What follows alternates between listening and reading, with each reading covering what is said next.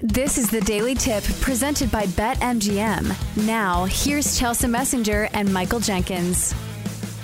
You know who hates themselves and who should hate themselves? Browns fans. You did this. This is what you wanted. You wanted Deshaun Watson.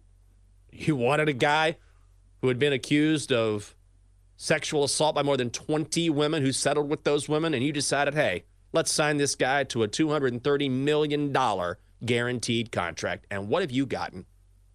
Nothing. You gave away three first round picks to the Texans. How are the Texans looking right now? Like they have an incredible future with CJ Stroud. How is your future looking with Deshaun Watson? Dead silence. It looks terrible, doesn't it? He is out for the season with a fractured throwing shoulder.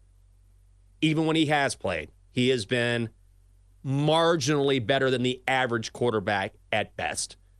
I don't know if this is the Browns being the Browns or if it's karma kicking Cleveland right in the ass. I think it's both. I think it's both. I don't feel bad for the Browns. I'm not I'm not someone who ever wishes that a player would get injured, but I am more than happy to see the Browns going down in flames because they signed a guy they had no business signing to this kind of money. He is still due 138 million dollars. The Browns will be paying for this for a long time, as they should. And now their odds in the AFC North are down to plus 450, Chelsa. This season, over for Cleveland, over. Well, to be clear, it's not the fans' fault. It's not them that was writing the check to Deshaun Watson. I know a ton of Browns fans that were not happy about this signing, but they put their head down and said, hey, this is the quarterback that we got. I guess we'll see how it happens. Uh, but there's mm-hmm. a saying in, I think, basketball ball don't lie, where things kind of correct themselves. And I guess the normal term for that would be karma. Feels like Taylor mm-hmm. Swift needs to change a lyric in her song to something about this instead of Travis Kelce. Because wasn't the lyric something about karma is Travis Kelce coming to my house? Like I was like, is that what karma means? I don't know. Did she say I that? guess there are oh. good uses for karma, but this is definitely was... one of the negative uses. Yes. It depends. Karma, well, karma can work in different ways, right? There's good karma and bad karma. You can do something good, and all of a sudden, something good happens to you or you do something terrible and all of a sudden bad karma comes your way. But what I find interesting too is if you look at their game this weekend against the Steelers, and they are hosting the Steelers, the Browns are now just a point favorite. They're minus 115 on the money line. The Steelers are minus 105. The total is set. Chelsa, the total is now 33. It's 33. It's down from 36 and a half. You talk about a low total. But here's the thing the Browns are not going to start PJ Walker. They're going to start Dorian Thompson Robinson. I'm going to be on the Steelers' money line here because Thompson Robinson had one really great preseason game where he looked incredible, but he started in week four against the Ravens, went 19 of 36, 121 yards, three picks. And you're going to trust this guy? Yeah, he was awesome at UCLA, but you're going to trust this guy in this spot? Against that Steelers defensive line and Mike Tomlin, dude, oh, no way. I am on the Steelers. Well, especially since they're getting a point. But I think it has to be mentioned because sometimes we see this in the NFL. At what mm-hmm. point does the line move too much for you? Because I think that's my initial thought. And I did grab the Steelers plus three before that line moved. As soon as they tweeted that out, I ran, didn't walk to my sports book app. And I was like, all right, Steelers plus three. Because clearly the line has shifted a lot. But at what point does the line move too much? Clearly, a quarterback is a big part of the scenario, but it's not like Deshaun Watson was doing the greatest job at quarterbacking. So one could probably argue that the level of replacement would not be that big of a gap. Yes, between fourth quarter Deshaun Watson that we saw last game and Dorian Tom, uh, Thompson Robinson would be a, a, big change. But still, the level of play we've saw, seen from Deshaun Watson has not been that great this year. And the defense for the Browns is still pretty solid. So just playing the other side here, at what point does this line move and you say, okay, the value's all gone. Now I'm off of it?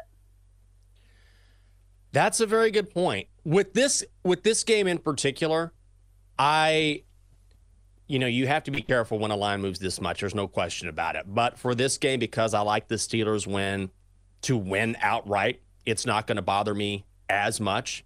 And also, one thing I think is is interesting that you can't really quantify is what sort of what sort of effect will this have on the Browns mentally? Like, will they come out? They're going to play hard, and every team in the NFL does. But there's no question that when you're in the thick of your division race, right, you, you're coming off a huge win against the Ravens, and then all of a sudden, your starting quarterback is out for the season, and you're not even going to your backup.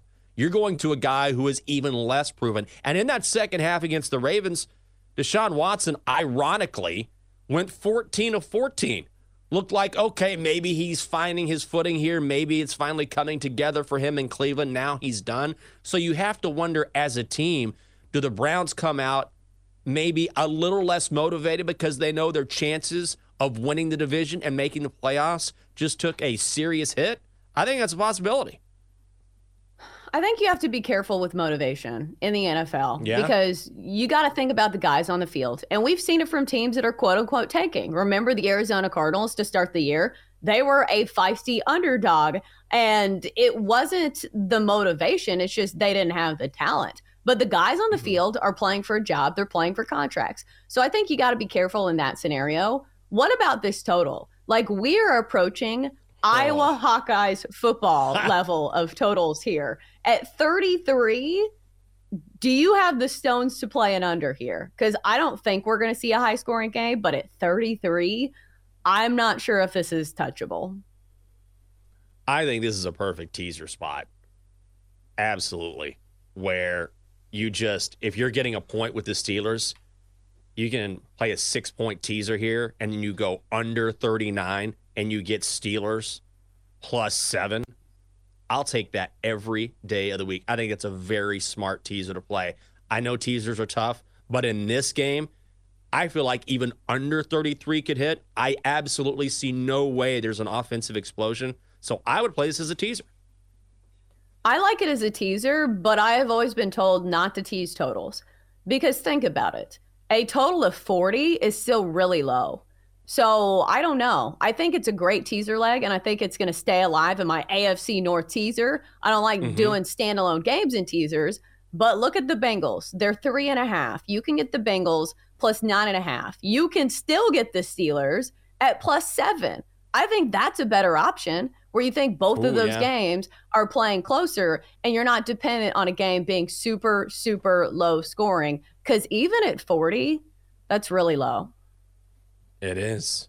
I still like it though. Oh, this is going to be a garbage game. It's going to be so, so ugly. And they're starting DTR quarterback. The Browns are. I like your idea better, but I still think the under's going to hit in this game.